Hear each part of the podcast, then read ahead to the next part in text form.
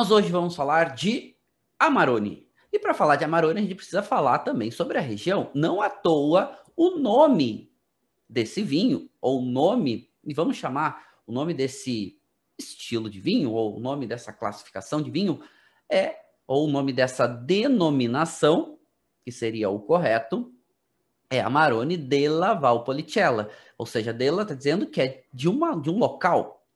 E esse local se chama Valpolicella. E Valpolicella é uma área, uma área demarcada.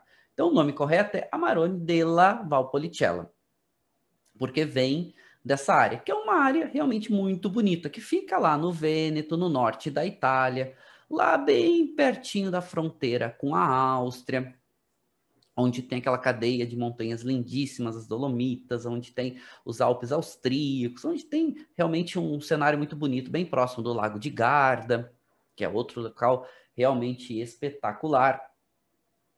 E a gente vai aprender um pouquinho mais. Primeira coisa para a gente pensar é: Amarone está com certeza dentro de um estilo de vinho de vinho intenso encorpado. Por mais que a gente fale que tem amarones menos intensos, menos potentes, não tem amarone levinho, certo? Por quê? Porque a própria regra de denominação já diz que o mínimo alcoólico permitido no vinho é 14%. A gente vai entender por quê, mas é o mínimo, ou seja, parte de 14% para cima. Então, são vinhos mais intensos, mais concentrados. Mas a gente vai ver também que tem um outro lado, que esse álcool é equilibrado por outros elementos. Por isso que ele aparece menos sensorialmente. Não é que não apareça, gente vai tomar um 20, 14% de álcool para cima, o álcool é percebe, presente, é perceptível, mas esse álcool muitas vezes, nos, principalmente nos grandes vinhos, ele é equilibrado por alguns elementos. Dentre esses elementos, a própria estrutura do vinho, como a intensidade de aromas e sabores, a estrutura tânica dele, porque é, é um vinho que tem o tanino, o tanino não é extremamente marcado, não é extremamente rugoso, e é muito macio. A própria, o corpo do vinho como um todo, o álcool ajuda, mas os outros elementos que vão deixando essa textura um pouco mais é, viscosa, um pouco mais untuosa. A acidez, que o vinho também tem acidez de média para muita, ou seja, esses elementos vão equilibrando. Só que todos esses elementos, para equilibrar um álcool alto, ou seja, muito alcoólico, esses elementos também têm que estar muito presentes. O que vai fazer? Um vinho intenso. Intenso em características, intenso em. Amarone é um vinho de presença, ele chega chegando, certo? Não é um vinhozinho que. E quando eu falo vinhozinho, não é no mau sentido, mas não é um vinho que passe despercebido. Aonde a gente vai produzir, aonde é produzido a Amarone, é no Vêneto. E o Vêneto tem essas peculiaridades de área. Algumas áreas de relevo, alguns sopés de montanhas, mas muitas também dessas áreas planas, que a gente começa a ver que fazem um, um, perfil um pouco diferente, né? Se a gente vai mais para o lado do Piemonte, a gente vê mais essa cadeia de montanhas. A gente vem mais para a área central da Itália, Toscana, Marca, a gente vê essas áreas colinares. E o Vêneto a gente vê um pouco dessas áreas colinares de relevo, mas também a gente vê bastante dessas áreas planas. E vai oscilando essa, esse formato de relevo. E isso faz com que, e aqui a gente tem uma mistura de solos no Vêneto, que mistura solos vulcânicos, solos calcários, tem alguma coisa de solo aluvial, tem muitos, tem muitos rios, etc e vai fazendo com que essas, principalmente essas áreas planas, sejam extremamente produtivas. Ou seja, faz muito volume de uva, que vai fazer muito vinho. E aí começa uma diferenciação importante, ou seja, produtor é extremamente importante porque vai dar um destaque maior, melhores produtores, a uma qualidade maior nos vinhos, ok? Então, esse é um ponto importante. Produtor é extremamente importante em toda a Itália, no mundo todo, tá? Não vamos, não vamos aí também nos enganar dizer que é só na Itália, no mundo inteiro. Mas na Itália, principalmente, principalmente essas regiões onde produz muito vinho, com regiões e denominações muito famosas, o produtor mais cuidadoso vai fazer vinhos com uma qualidade maior. E aqui no Vêneto isso é extremamente importante, porque são grandes volumes de produção. Tem muito, muito volume de produção, certo? E aqui a gente está vendo Aqui no Vêneto, essa a gente está vendo aqui a cidadezinha comuna de Soave. Soave também é uma denominação importante aqui no Vêneto. E a gente está vendo aqui, a gente vai em direção lá a Verona. Então, a gente tem essa área de Valpolicella, a gente vai ver daqui a pouco, ela vai quase até aqui essa área de Soave. Então, aqui a gente está vendo o limite e esses vinhedos para lá em direção a Verona são os vinhedos que já vão começar a entrar na área de Valpolicella. Certo? Mas é lindo. Aqui, inclusive, o Castelo de Soave, quem vai nessa região, quem vai a Verona, pode ir para um lado, vai para Valpolicella, para o outro lado, vai para Soave. É super perto e vale a pena visitar. São lugares realmente muito, muito lindos. Certo? Aonde a gente está falando? A gente está falando aqui, norte da Itália, né? Ou no nordeste da, da Itália como um todo mas essa região aqui chamada Vêneto, cuja capital é Verona. Então, uma área grande. A área de Valpolicella, que é a área que nos interessa hoje, ela é Verona está presente, faz parte, né? Áreas de Verona fazem parte dessa área demarcada, mas ela é muito próxima a Verona. E aí a gente já pode pensar, né? Então aqui a Itália é uma grande península, então a gente tem alguma influência aqui marítima, né? Ou seja, do, do uma, uma, influência mediterrânea, que seria mais adequada, as cadeias mediterrâneas, e tem alguma influência dos Alpes, das Dolomitas, né? Que está aqui próximo, que vai fazer a fronteira aqui da Itália. E a gente pode começar a ver isso aqui, certo? O que, que a gente vê?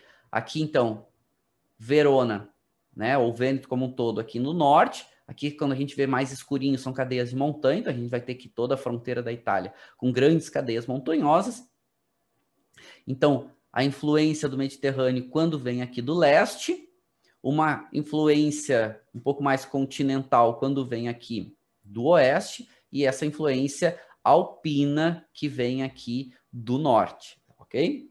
Bom, mistura de solos é, é, bem ampla. A Itália tem muito essa, esses afloramentos de vários solos, solos calcários, bastante solo vulcânico, solos principalmente perto de rios, que são solos aluviais, tem mais presença de areia, alguma coisa de cascalho, de pedra.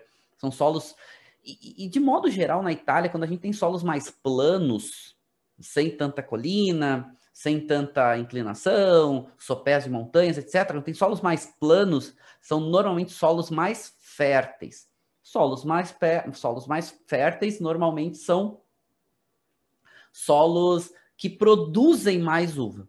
E produzir mais uva muitas vezes pode ser um problema porque a uva acaba sendo mais diluída nas suas características e o vinho acaba sendo faz mais volume de vinho, mas diminui a qualidade. Então a gente tem muito isso no Vêneto. A gente tem essa produção em grande escala. o Giovanni chegou, tá, tá dizendo perfeito. Seja bem-vindo, Giovanni. Giovanni que mandou um vídeo, falei para vocês, muito legal. Então a gente pode ver aqui, essa, esse mapa de calor, dá para ver que a gente está em áreas um pouco mais frias, né? Vindo para o norte, e a Itália, de modo geral, vindo para o sul, são áreas um pouco mais quentes, recebe um pouco mais de. Opa, recebe um pouco mais de insolação, recebe um pouco mais de sol, principalmente está indo mais para o sul, mais perto da linha do Equador, mais calor. Então, a área que nos interessa aqui no Vêneto é uma área um pouco mais fria e também uma área um pouco mais úmida. A gente tem precipitações aqui nessa área em torno aí de 700, 800 milímetros ano, uma média, ok? Então, a gente está falando uma boa quantidade de chuva. Vamos comparar com alguém próximo aqui a nós, a, Argentina, por exemplo. De modo geral, Mendoza, 200 milímetros de chuva.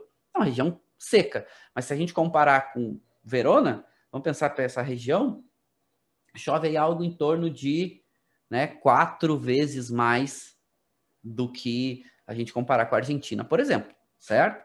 Mas também não é tanta chuva, não é tanta umidade. Vamos comparar com a Serra Gaúcha. Serra Gaúcha chove 1.800 milímetros.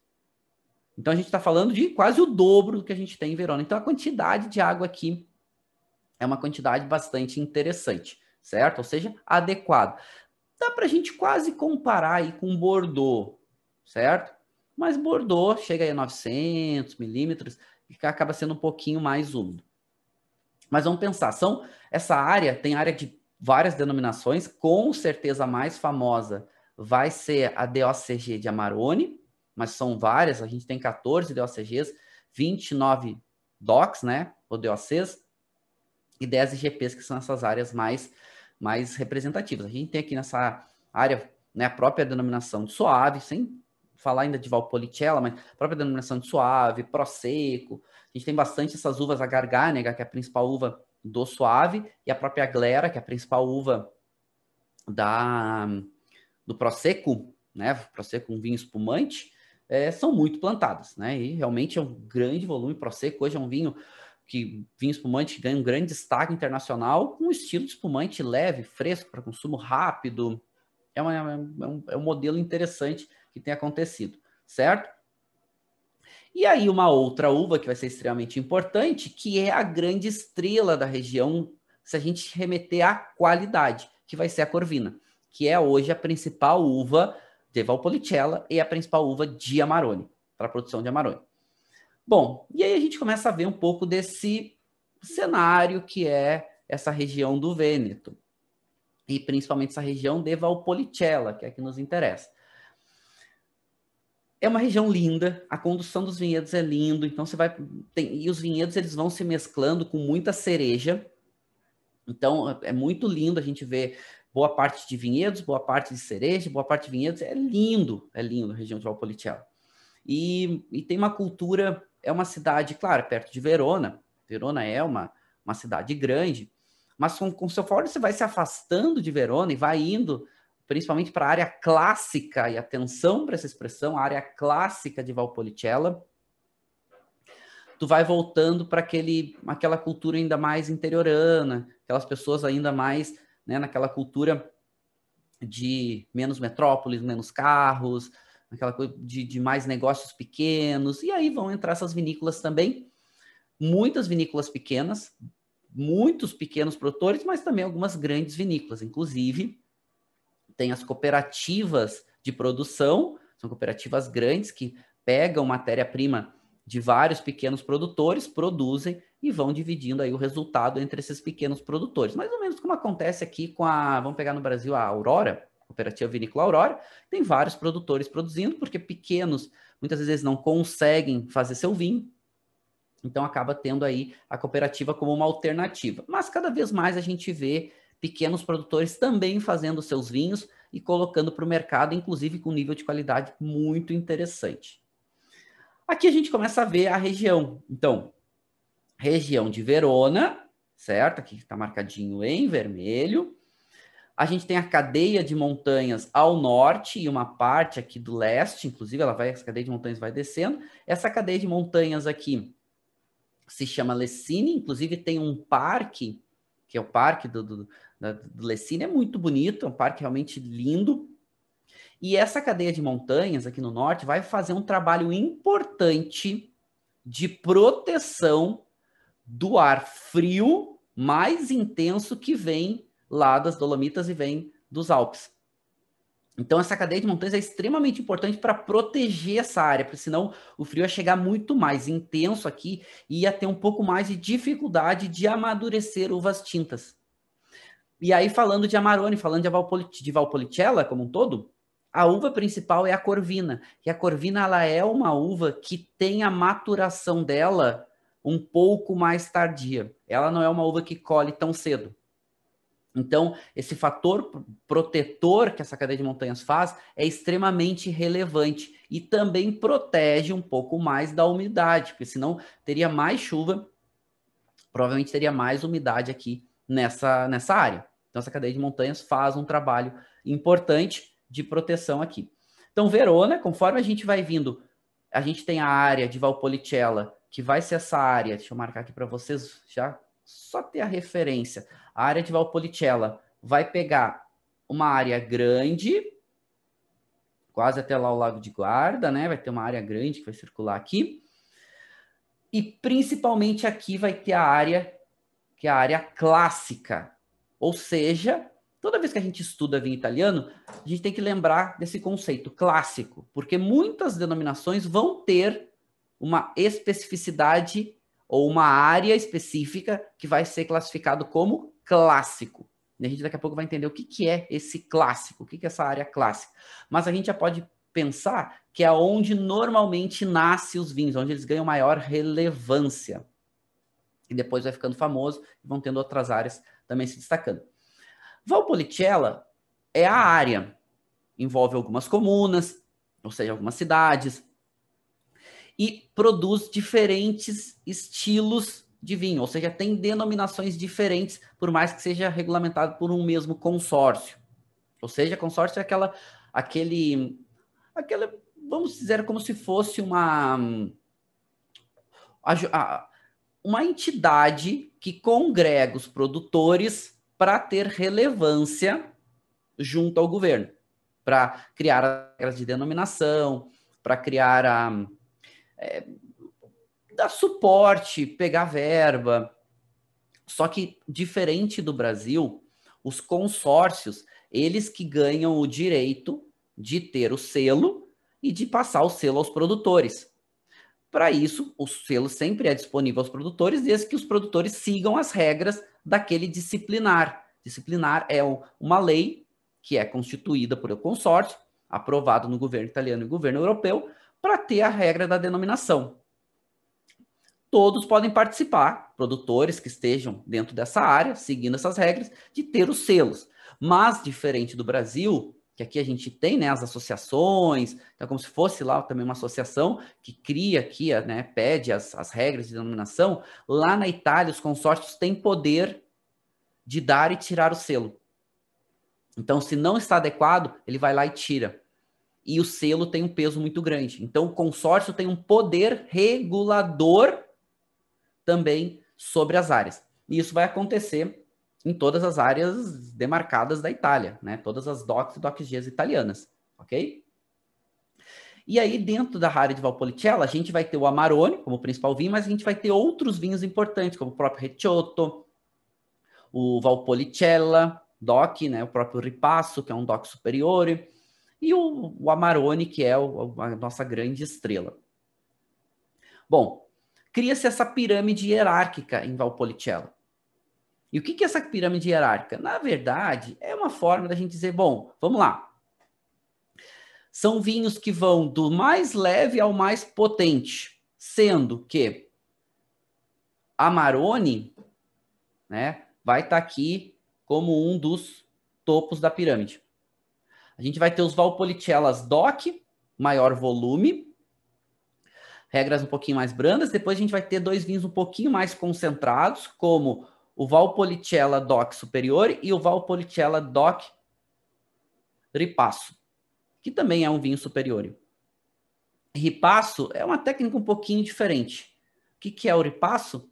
Eles pegam um Valpolicella mais simples e passam pela sobra das cascas do Amarone, para pegar um pouco mais de concentração. Então, o Amarone vai ser o vinho que vai ter um pouco mais de estrutura, um pouco mais de potência, um pouco mais de concentração, porque as uvas passam por um processo de apacimento. De modo geral, apacimento é como se a uva vai ficando passa. Não chega a ser uma uva passa, mas ela vai passar, a gente vai ver daqui a pouco, por um processo de secagem, ou seja, perda de água. Se ela perde água, ela concentra as demais características que está na uva. Tu vai ter menos vinho, mas vai ter um vinho mais concentrado. E vai ter um outro vinho, que é o Recioto, que também passa por essa, por essa técnica de apacimento nas uvas, mas vai ser um vinho doce. O Amarone vai ser um vinho seco. E o Recioto vai ser um vinho doce. Aliás, o Amarone ele surge pelo Recioto essa região produz vinhos há muitos e muitos séculos.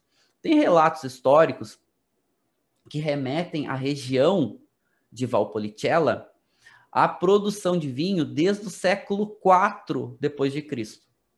Aliás, esses, esses relatos históricos, inclusive, vão dar o um nome para a região, porque em alguns desses relatos eles falam, olha, tem um vinho, tem um produto, né? Na época não chamava de vinho, tem um produto, tem uma bebida feita lá nessa região, e nessa região eles classificavam como ah, vales, polis, celai.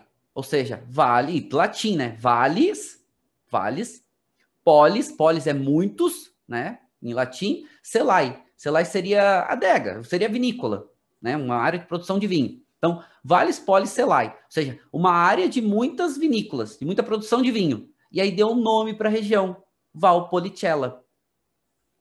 Então, muito antiga. E fazia esse vinho nessa época, que era um vinho com uvas desidratadas, que era, na verdade, o Recioto, que ainda é feito até hoje, que era com base na influência de outros vinhos, principalmente vinhos gregos e outros vinhos que faziam uma técnica de apacimento. Isso ainda é estudado, né, se realmente teve essa influência ou não, mas provavelmente seja.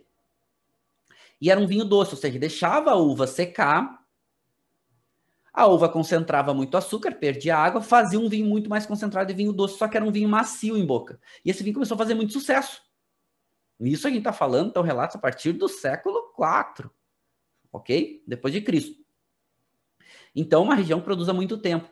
Só que a forma de fazer Amarone é muito parecido com a forma de fazer Recioto.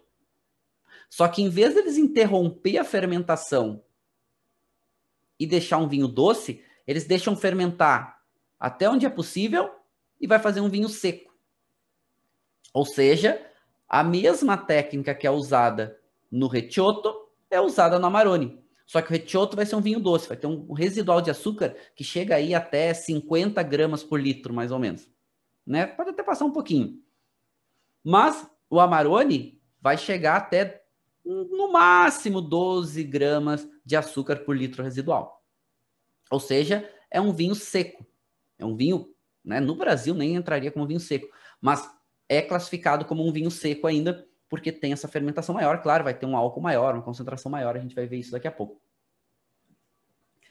Uh, Giovanni está falando, Giovanni está lá, né? Giovanni está lá nessa região onde a gente está falando. Ele vai falar, ontem foi apresentado o guia a Gambero Rosso, uma das sessões mais importantes e famosas da Itália do mundo para gastronomia e enologia. Legal, ontem eles estão lançando o Gambero Rosso. Giovanni está lá na Itália falando para a gente.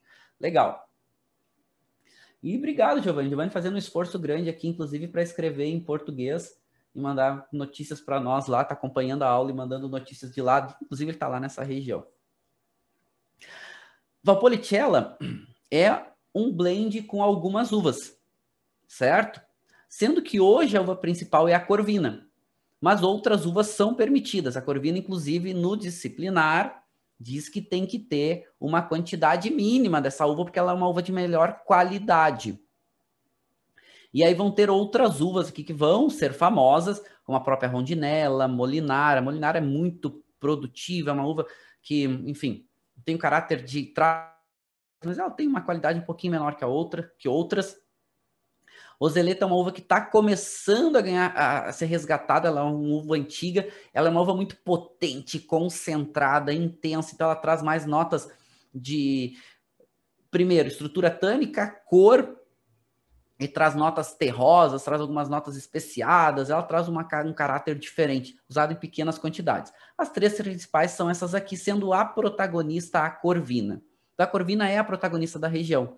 E a gente vai ver a Corvina fazendo outras, outras, outros vinhos demarcados importantes, como o próprio Bardolino, Bardolino aqui próximo a Valpolicella, então aqui a gente começa a ver Valpolicella, essa área mais escura, Bardolino, essa áreazinha aqui do lado, que também produz parecido com Valpolicella, mas fazendo vinhos mais leves, mais frutados.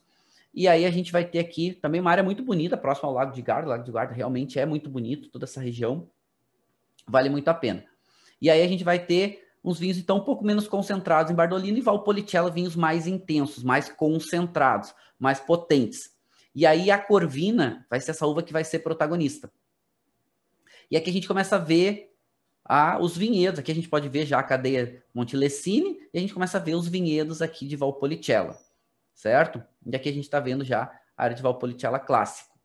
A área de Valpolicella clássico é uma área que fica um pouquinho mais, aqui, ó. Daqui a gente está vendo Verona, a área clássica são essas áreas aqui, esses vales mais escurinhos marcados, mais aqui para a região oeste de Verona. E tudo que vocês estão vendo em rosinha aqui é a área de Valpolicella que permite a produção de Valpolicella. Então vamos entender as características da corvina que é a protagonista. Então, o caráter, né, o perfil da uva, de, o, o perfil sensorial dos, dos vinhos, de modo geral, com essa uva, são vinhos com muita acidez, uma boa intensidade de aromas, mas pouca cor, pouco tanino e normalmente nem tanto álcool nem tanto corpo. Por isso, que eles vão fazer um vinho com apacimento.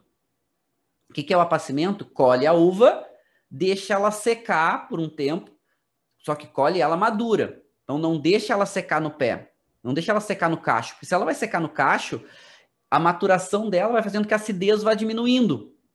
E quer a acidez alta. Então vai colher a uva madura e vai botar ela para secar em ou em umas esteiras, certo? Tipo umas gavetinhas de madeira, ou vai colocar ela para secar em alguns aramados, pendurando elas para elas secarem. Elas vão secar ali algo em torno aí de dois, três até quatro meses. O mais convencional hoje é algo em torno de três a quatro meses, alguns podem deixar um pouquinho menos. Porque a uva vai secando, vai perdendo água, mas ela retém as estruturas, ela retém acidez, ela vai reter açúcar, ou seja, vai concentrar açúcar, ela vai concentrar a parte fenólica, concentrar a parte fenólica de cor, a parte fenólica de tanino, então vai fazer um vinho mais concentrado. Só que o que acontecia? Essa região permitia fazer isso sem estragar a uva. Porque a umidade era adequada, não era de mais nem de menos, e ela era constante para fazer esse apacimento, porque tu não, não pode desidratar a uva muito rápido, ela tem que ir desidratando para não perder demais suas características também. Tanto que hoje, e essa região ela, ela é famosa por ter essa condição hoje já pode usar alguns uh, controles maiores, né? Não precisa ser só ao, ao, ao natural. Pode ter alguns controles de umidade dentro da área de secagem. Mas uma coisa que não pode para fazer a secagem da uva é usar calor. Isso é proibido pela, pela denominação. Pode usar alguns controles de umidade para porque tu colheu a uva, se tiver muita umidade, ela pode criar mofo. Se ficar muito quente, perder umidade, a uva seca muito rápido. Então, tem que ter uma umidade controlada adequada. Não é fácil fazer isso, certo? Não é fácil essa técnica de apacimento. E aqui a gente começa a ver a área de Valpolicella, e toda a área de Valpolicella também é a área que pode produzir Amarone. Essa área mais escura, que a gente está vendo Verona, né? Essa área mais escura é a área clássica. E a área clássica é a área onde nasce o vinho. É a área onde o vinho vai ter o seu fator histórico de maior relevância. E a, e a área clássica começa a ficar famosa, e aí, claro, começa a surgir vinhedos nas outras áreas, extensão, e aí cria-se uma área demarcada. Não, aqui é a área né, de maior destaque, que tinha maior relevância, é uma área mais tradicional, histórica, vamos chamar de clássica. Tem outras áreas demarcadas, mas essa área principal aqui vai ganhar o conceito de clássico. E já tem outras áreas que ganharam dentro de Valpolicella relevância também, já estão áreas demarcadas. Por exemplo, Valpantena. Gente, os principais produtores de Amarone vão estar tá na área clássica. Mas a gente vai ter grandes produtores e muito bons também fora da área clássica. Mas a maior concentração vai estar aqui. Então, por exemplo, dos melhores Amarones, se eu pegar os cinco melhores Amarones, eu vou ter uns três hoje aqui na área clássica. Vou ter um em Valpantena, chamado Bertani, produtor incrível, muito bom. E a gente vai ter aqui na área de Ilase um dos grandes produtores de Amarone, que é chamado Dalforno Romano, que é com certeza um dos melhores. Né? Se, você vai pegar os três melhores, um deles vai ser Dalforno Romano. E os outros dois, por exemplo, vão estar aqui na área clássica, isso, é a minha classificação, que vai ser Giuseppe Quintarelli, que é um clássico de Amarone, e a gente vai ter Valentina Cubi, que é completamente diferente deles todos, mas enfim, falo depois para vocês. Então são áreas que pode produzir Amarone, sendo aqui posso chamar de Amarone clássico, della Valpolicella, seguindo as regras. Aqui eu posso chamar de Amarone Valpantena. E aqui eu posso só, chamar de Amarone. Todos eles são DOCGs, certo? E aqui trago para vocês os meus três Amarones preferidos, certo? Giuseppe Quintarelli, um ícone um ícone de Amarone. Ah, só que esse aqui, bem, é, esse vinho chega no Brasil, quem traz para o Brasil é a Mistral. Esse vinho chega aí na faixa de 5 mil reais o Amarone deles, tá? É fora de curva. Mas é um dos grandes vinhos do mundo. Aliás, é, é, é Quintarelli que vai colocar Amarone no, no top no top de, de, de vinhos do mundo. No, no, vai botar Amarone brigando com os grandes vinhos do mundo. É Quintarelli que vai fazer isso, certo? Tanto que anos mais difíceis ele nem faz o vinho Amarone. Ele só faz o Valpolicella Superiore dele. Certo? Então, Amarone só em anos espetaculares, assim, anos, anos são muito bons. A gente vai ter Dal Forno Romano, esse que eu falei para vocês fica fora da área clássica de Ilase. Quintarelli vai ficar aqui na área de Negrar, mais ou menos aqui. Dal Forno Romano vai ficar aqui em Ilase e Valentina Cube vai ficar aqui em Fumani. Por que, que eu boto Valentina Cube entre os três melhores produtores de Amarone? Porque ela não chega no Brasil, tá? Ninguém traz Valentina Cube, ela é uma produtora pequena. Aliás, importadores, vão lá e tragam Valentina Cube certo? Ela não chega no Brasil, mas alguém tem que ir lá e, convencer ela a deixar trazer o vinho para o Brasil. Porque o preço é muito mais baixo que o Quintarelli da Alforno Romano. Da Alforno Romano também quem traz para o Brasil é a Mistral, pelo menos era quem trazia, não sei se ainda se é Mistral. É, também está na faixa aí dos Amarone 4, 5 mil reais, é muito caro. E Valentina Clube não chega no Brasil e é mais barato que esses, esses dois, certo? Mas se chegar, seria mais barato. Só que Valentina Clube, qual é a questão? É uma vinícola pequena, é uma vinícola que começou a fazer vinho orgânico ou vinhedo orgânico muito antes de surgirem os selos, por uma consciência deles. E é, é dela, né, Valentina Kubi. E, e ela é, produz um Amarone que é muito menos concentrado do que esses dois. É um vinho mais elegante. É um vinho mais é, complexo. É o único, a única vez que eu vi um vinho às cegas, uma degustação de Amarones às cegas, Ganhar de Quintarelli, por exemplo, foi Valentina Cubi. Ganhar no sentido sensorial, ninguém sabia o que, que era, estava degustando, ah, esse vinho aqui foi o que a gente mais gostou, foi o melhor vinho, era Valentina Cubi, certo? E faz orgânico, enfim, é incrível. Os vinhos dela são muito menos concentrados, muito menos potentes. Estamos falando de Amarone, é vinho potente, tá? Não é que o Amarone dela é leve, não é isso, ok? Aí tá perguntando, a Jéssica tá perguntando, tá, quais são os cinco? Bom, aqui tem os três, aí eu incluiria aqui, bom, para chegar nos top 5, Bertani, com certeza, aquele que fica em Valpantena. E aí, mais um, talvez eu colocaria Zenato, Sérgio Zenato, é um vinho simplesmente espetacular, que é o Amarone Reserva.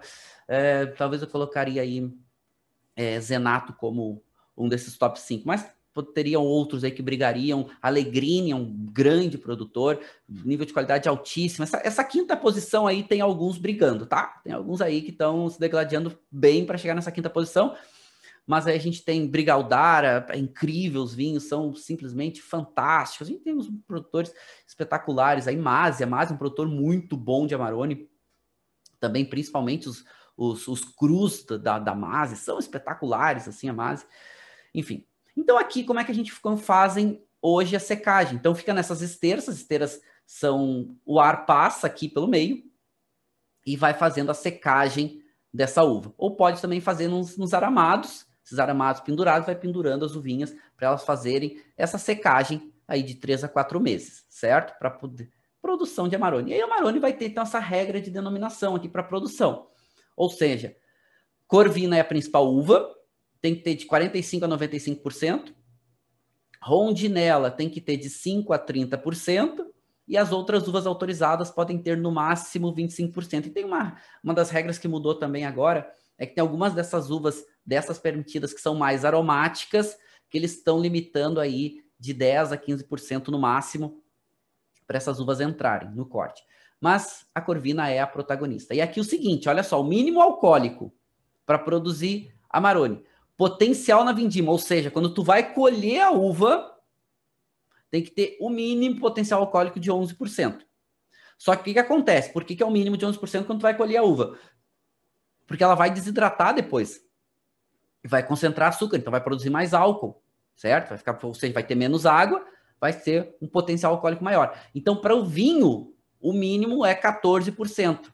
Ou seja, potencial da vindima é que produzisse um álcool mínimo de 11%, mas quando vai produzir o vinho tem que chegar, porque a uva desidrata, que chegue no mínimo a 14%. Ou seja, já parte, já parte de um vinho concentrado potente. 14% de álcool. Depois, o apacimento, ou seja, essa secagem da uva de dois a quatro meses, né? Normalmente os produtores deixam aí três, quatro meses. E vai ter que ter uma maturação, ou seja, o vinho vai ter que descansar em madeira e em garrafa, pode oscilar aí, no mínimo dois anos para o vinho Amarone de Laval de OCG e no mínimo quatro anos para o Amarone de Laval de OCG reserva. Ou seja, quatro anos entre madeira e garrafa para o vinho dar uma uma, digamos, integrada, amaciar um pouquinho a estrutura para ter um vinho com, uma, mais características, certo? Então, reserva é um nível de qualidade ainda maior. Normalmente, os reservas são mais caros, certo? Normalmente são mais caros. E aí que tem o residual de açúcar máximo. Isso aí, por que, que eles dizem? Olha, o vinho tem que ter no máximo esse, essa quantidade de açúcar por litro, por quê? Para não ficar um vinho doce, que a Amarone é um vinho seco, certo? Mas com residual de açúcar bem alto, certo? Então a gente vai ter aqui, se o vinho tiver 14%, no máximo até 9 gramas por litro. Mas ele, eles aceitam até 14, é, 12 gramas de açúcar residual por litro para níveis mais, maiores de álcool. Então, eles vão ter uma escalinha que podem chegar até 12 gramas de açúcar residual por litro. Mas, certo? Lembrando que esse álcool ele é equilibrado nas estruturas de Amarone, ou pelo menos dos grandes Amarones. Uh, certo? Bom, vamos lá. Uh, o Walter está perguntando o que são esses lacres na garrafa e na foto desses três vinhos. Esses lacres provavelmente ser, são os selos que está vendo aqui, são os selos da denominação. Então eles botam o selo que é que permite que aquele vinho comprove que aquele vinho tem a denominação, certo? É um selo numerado que é um lacre de segurança, inclusive, certo? Então vocês podem ver, casualmente que o da Valentina não tá, mas ela também tem, ok? E aí vocês vão ver uma coisa interessante nesse vinho que eu vou estar tá degustando agora com vocês, que é o seguinte, meninos e meninas. Esse selo, ó, Valentina Cube, eu vou provar um Amarone Reserva dela com o selo, só que esse vinho é 2006 e na época 2006 ainda não tinha a denominação. Amarone não era uma DOCG, era uma DOC. Então vocês vão ver no selo aqui, ó. É um DOC.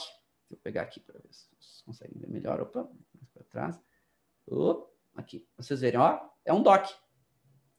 Então, ele, em 2006, a Maroni ainda era um DOC, não era uma DOC G.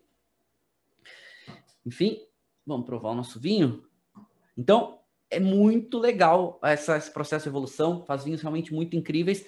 E vamos provar. E o que, que a gente espera no Amarone? A gente vai esperar um vinho potente, a gente vai esperar um vinho concentrado, a gente vai, vai esperar um vinho intenso, não é um vinho realmente leve, certo? É um vinho realmente concentrado.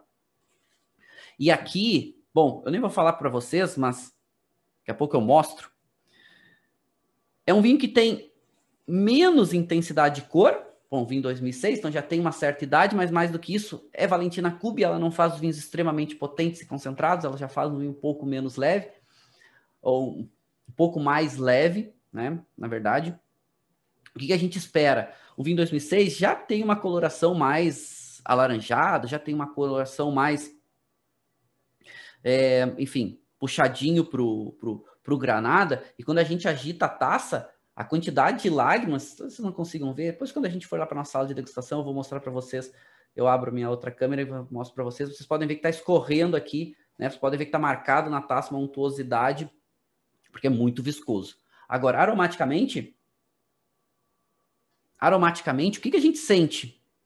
Essas notas de, claro, aqui já é um vinho um pouco mais evolutivo, mas Amarone, de modo geral, o que, a gente espera olfativamente? Esse caráter de fruta, fruta Normalmente o caráter de uma fruta muito madura, um caráter de é, fruta passa, de ameixa passa, de uva passa, essas notas que às vezes uma nota de figo, figo às vezes figo em figo que está secando, né, que vai ficando seco.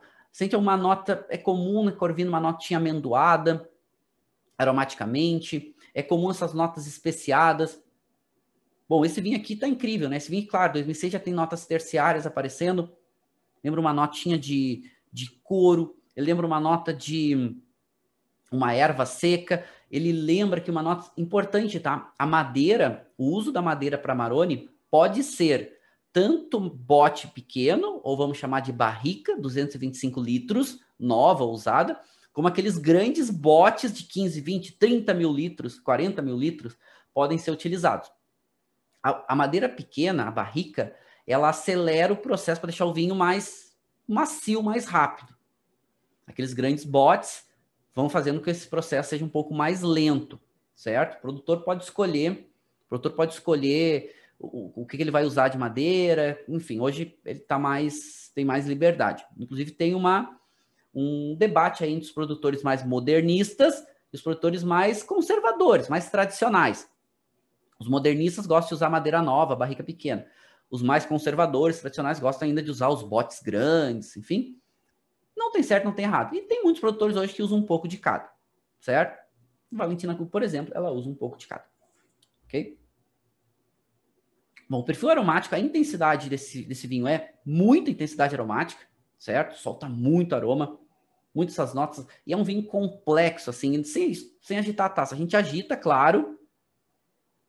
E a gente sente, gente, o álcool aparece no nariz. Tu sente que, tem, ele tem um alquinho um pouco maior. Mas é equilibrado, gente. Eu tô falando de um vinho que tem 17% de teor alcoólico. Deixa eu mostrar para vocês. Aqui, vocês podem ver aqui, ó. Tem 17% de álcool. Deixa eu consigo pegar um zoom melhor aqui. Ó. 17% de álcool.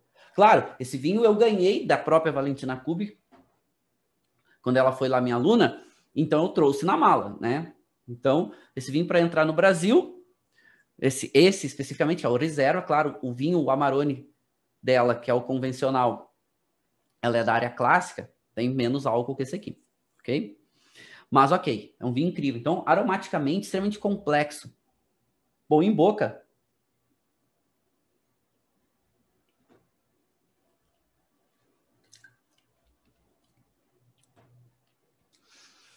Nem tô avaliando ainda o primeiro gole, mas parece já que eu coloquei um perfume com a questão da notas amadeiradas, notas especiadas, uma nota de amêndoa. Nem tô avaliando vinho, já super presente, assim. Incrível. Incrível a complexidade desse vinho. Ah, tá perguntando, a José tá perguntando para mostra de novo o de novo os produtores. Ah, depois eu mostro os produtores de novo para vocês. OK? Mas a complexidade assim. Agora avaliando o vinho,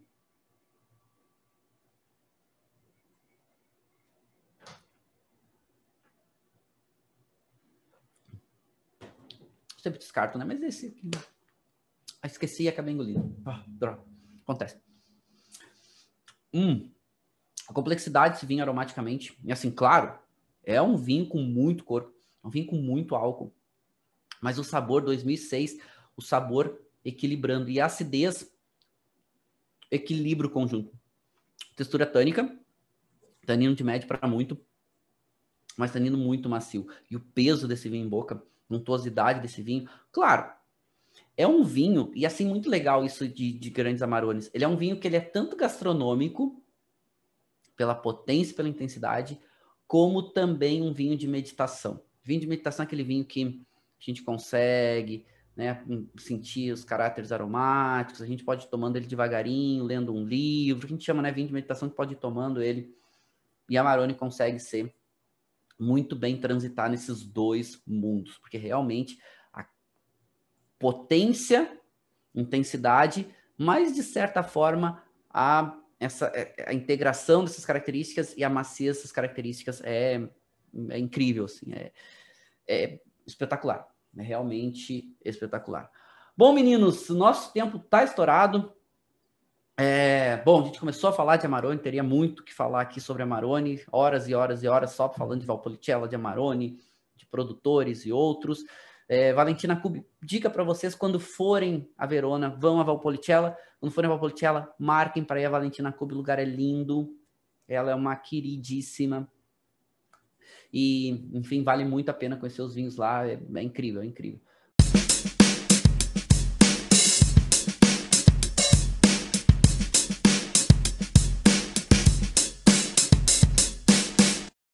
Você acabou de ouvir uma aula de vinhos do professor Marcelo Vargas, em formato de podcast.